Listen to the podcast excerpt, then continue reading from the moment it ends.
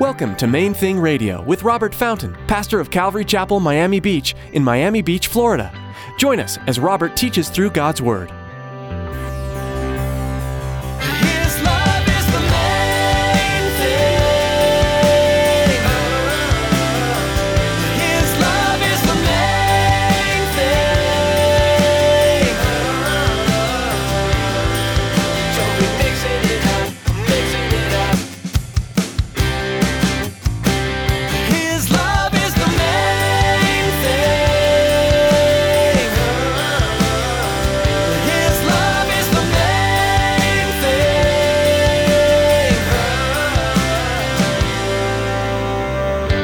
You know, sometimes we forget the price that was paid for our salvation.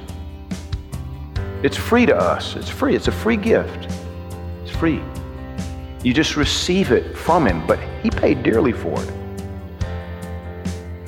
He paid dearly for it. He was mocked and humiliated, brutally beaten, tortured to death to buy your free gift.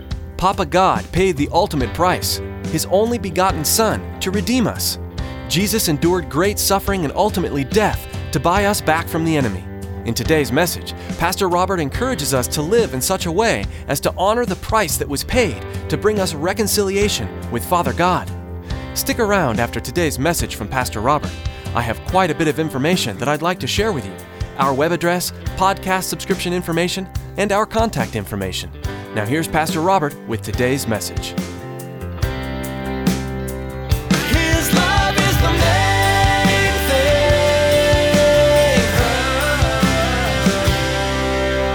thing. Three things. The first one is a question Is your conduct worthy of the gospel? Is your conduct worthy of the gospel? What, does that even mean? It surely means that there should be an integrity to your Christianity. You know, that, that you, you're living what you profess to believe. And that you've stopped all the lying and stealing and manipulating and immorality that, well, that marked my life, anyway, before I met Jesus. I was thinking about this. You know, I meet so many young men and women that they're, they're Christians. I don't question the sincerity of, of their profession of faith in the Lord Jesus, but they're still going out to the clubs. They're still doing the same stuff they used to do. Maybe they've toned it down just a little bit, but they're, they're still doing the same stuff. And sometimes there's a misunderstanding that, you know, that, that stopping those things somehow makes me a Christian or, or whatever. No, that's really not the point. The point is that when He does a work in our lives, from that moment forward, there is a conviction about doing some of the things that we know are inconsistent with His character. One of the first things that the Lord began to deal with me about as a Christian was I had to stop a lot of the nonsense. There were things that I just, I knew these things are, are destructive in my life, but they're fun. But it was necessary for me to put those things aside, give them to Him, let them go. And then the next thing is that, we get serious about living a life of love. You know, I, I love the fact that, you know, Jesus, in a couple of places, you know, he, he says, I'm only giving you one commandment. I mean, how hard can it be, right? Just one thing. Just one rule, one commandment I'm giving you. Love one another as I've loved you. And if we really look at that, we realize, okay, that's impossible. Love one another as He loved us perfectly and selflessly. We're not capable of that. But see, the good news is He, he intends to do a work in us to enable us to live that out. We won't have to do it in our own strengths, we do it in His. But we do have to do it. In other words, it has to be a decision of our will. Yes, I agree with you that this is something that should be done, and if you'll help me, I'll do it.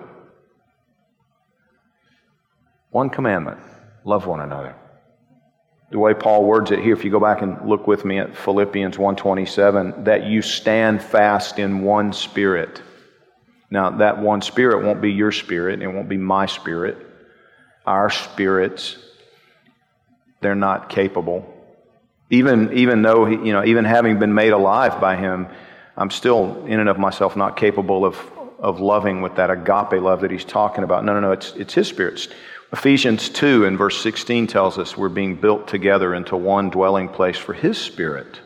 You and I, who are his, are being woven together, we're being built together. We are to stand together as one dwelling for his spirit. He's talking about unity within the body of Christ. But that unity is, is only possible in agape that selfless divine love that He imparts, that He enables us to live. And if we'll trust Him, if we'll look to Him, He will enable that. He, he will make that possible. He'll bring it about in us. And he, he even tells us, Jesus Himself tells us, they'll know you're my disciples by the love that you have for one another. See, the, our community, they won't know we're His disciples by how, how holy we are by all the things that we stop doing, by all the things that we stand against. They won't, they won't know we're his disciples by that. They'll know we're his disciples by the love that we have for one another. You know, and remember, he's, he's talking about our conduct, right? Our conduct, it'll be holy conduct. We'll cut out the nonsense. But they'll know we're his disciples by the love that we have for one another. When they see in our conduct the love that we have for one another. When we get serious about living a life of love, standing fast in one spirit with one mind, striving together for the faith of the gospel, and not in any way terrified by our adversaries. There's the presumption that there will be adversaries. You know, I was thinking about this. It hit me this morning, and I, I, worked on this all day yesterday. And when I say worked on it, I, I don't want you to misunderstand it. I was kind of soaking in it, is what I mean by that. You know, it's, I had the blessing this week of, of having extra time yesterday to just read this and, and just kind of soak in it. Let it, let it stew, you know, meditate on it. Yeah, let it marinate. This morning over breakfast, I got a picture of a scene in a movie Saving Private Ryan. There was a scene in that movie, and I, I, don't know how many of you saw it, but the, you know, the movie's about a, a young man whose brothers is during World War II, and um, his brothers are killed. I can't remember if it was two brothers or three brothers, but all of his brothers were killed in action on the same day.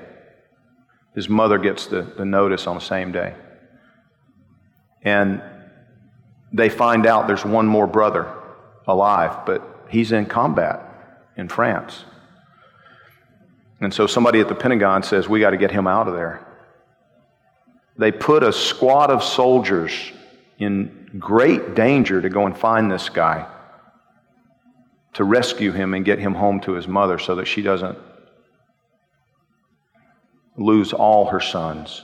And Many of the soldiers in that squad are killed as they go to find this one young Private Ryan. And they find him. And he doesn't want to leave his comrades in arms. And, and they say, Well, what are we going to tell your mother? And he says, Well, tell my mother that I couldn't leave the only brothers I have left. She'll understand that. And they said, No, no, no. We, our brothers have already been killed trying to rescue you. You're going home with us.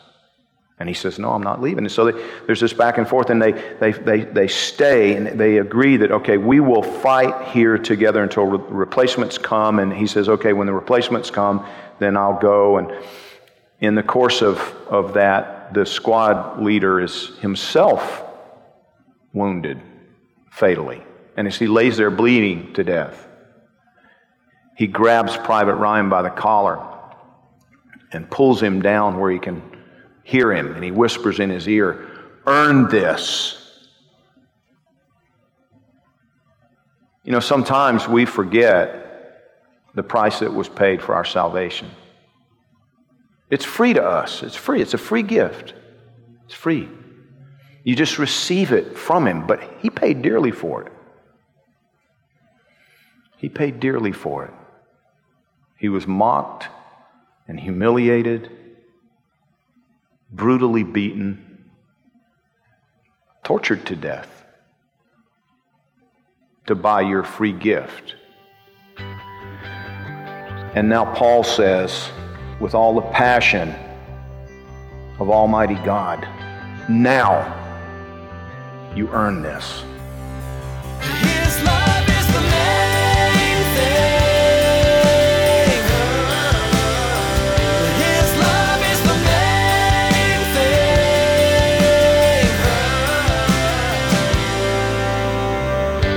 Are so blessed with the technologies that God has given us these days. Being able to share Bible teaching through radio is wonderful. A couple of other great resources are Facebook and Twitter. For most of us, these resources are part of our everyday lives. Maybe as you were listening today, someone in your life came to mind that would be blessed by hearing this message. You can share today's message on your Facebook and Twitter feed to help spread the good news of Jesus Christ. Friends, radio is an expensive endeavor, and we want to let you know how you can help partner with us to help Main Thing Radio continue to grow. Here's Tracy. We all know that it's vitally important to support the local church, the place we call home. But it's also very important to support missionaries. Have you ever considered that Main Thing Radio is missionary work? It is. We need your support to continue to share God's Word over the airwaves. Please prayerfully consider financially supporting Main Thing Radio. Log on to mainthingradio.com and click on the donate button. On behalf of Pastor Robert and the entire production team here at Main Thing Radio, we want to say thank you for tuning in and may God bless you. Be sure to join us again on this same station at this same time for another edition of Main Thing Radio.